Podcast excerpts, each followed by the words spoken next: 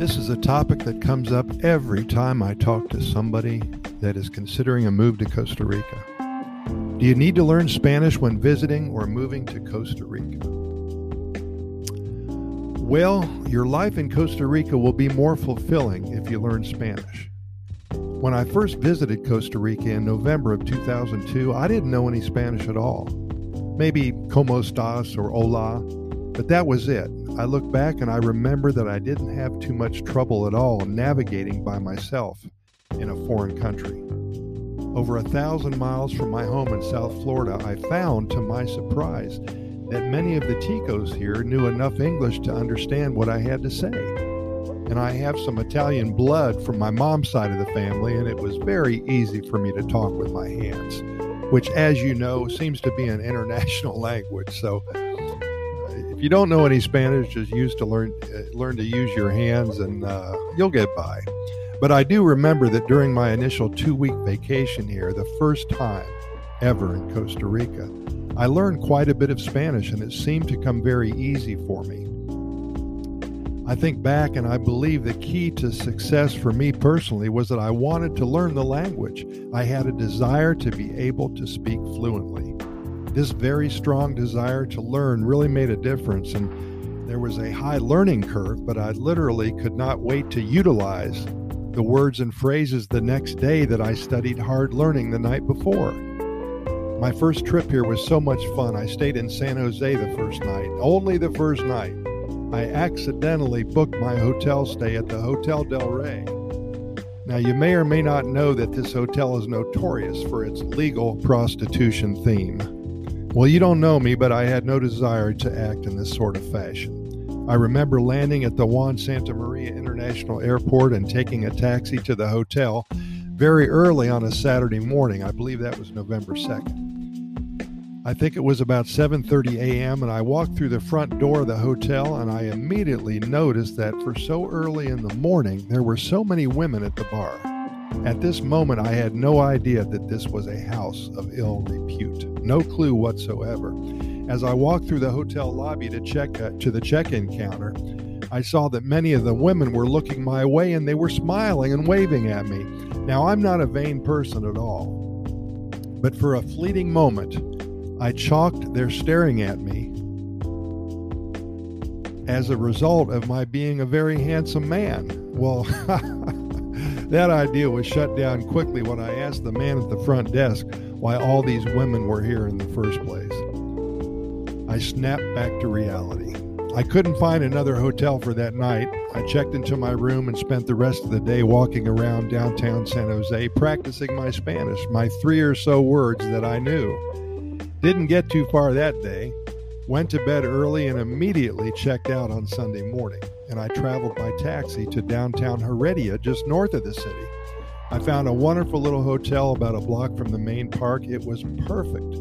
They spoke a lot of English there, and I remember staying in the hotel just about all day, trying to learn a few typical touristy phrases in Spanish so I could expand my horizons during the upcoming week or two.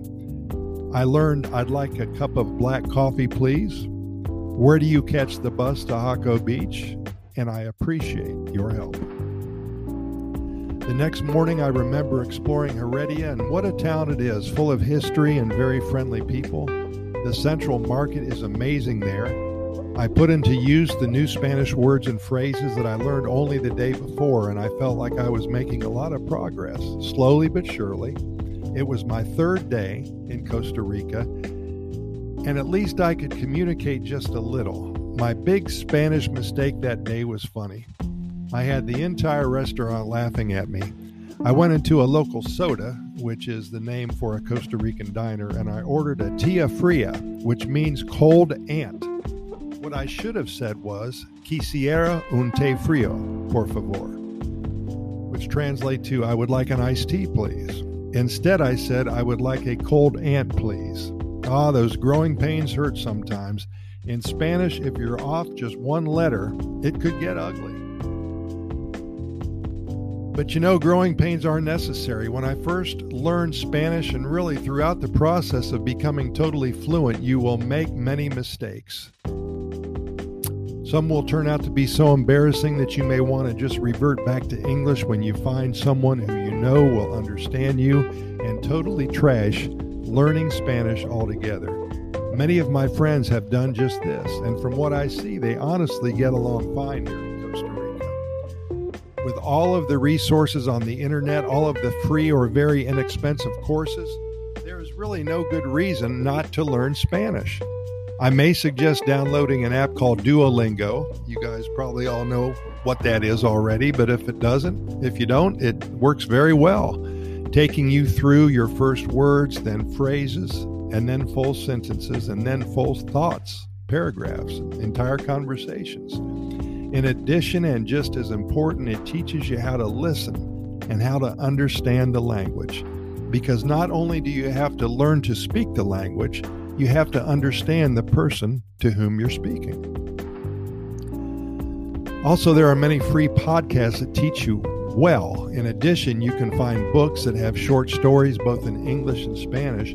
It is set up perfectly for the new student. The English version of the short story is on the left, and the Spanish version is on the right as your book is opened. This way, one can compare word for word the English to the Spanish. It works very well and really accelerates your progress. Now, here's my last words to you in your first lesson in learning Spanish. Te agradezco mucho por tu tiempo aquí hoy.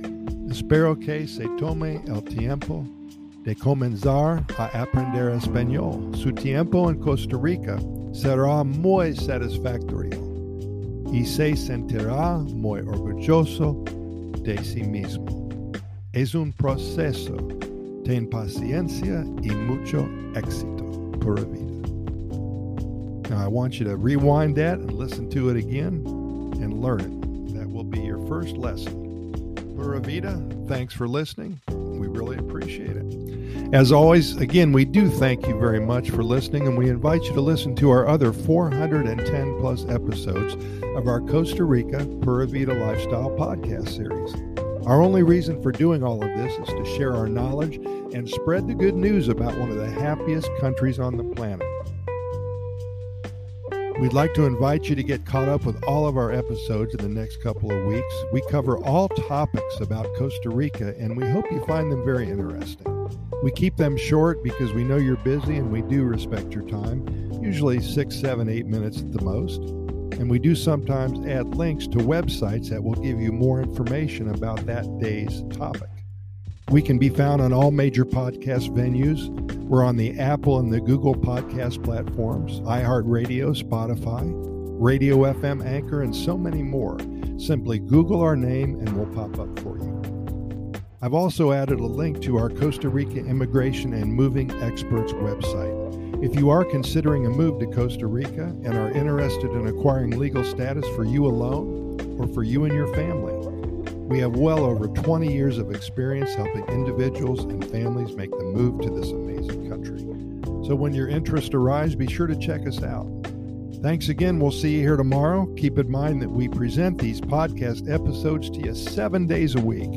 We never try to miss a day only because there's so much good news coming out of Costa Rica, and we want you to keep up with it. Pura Vida, thanks for listening. We'll see you tomorrow, same time.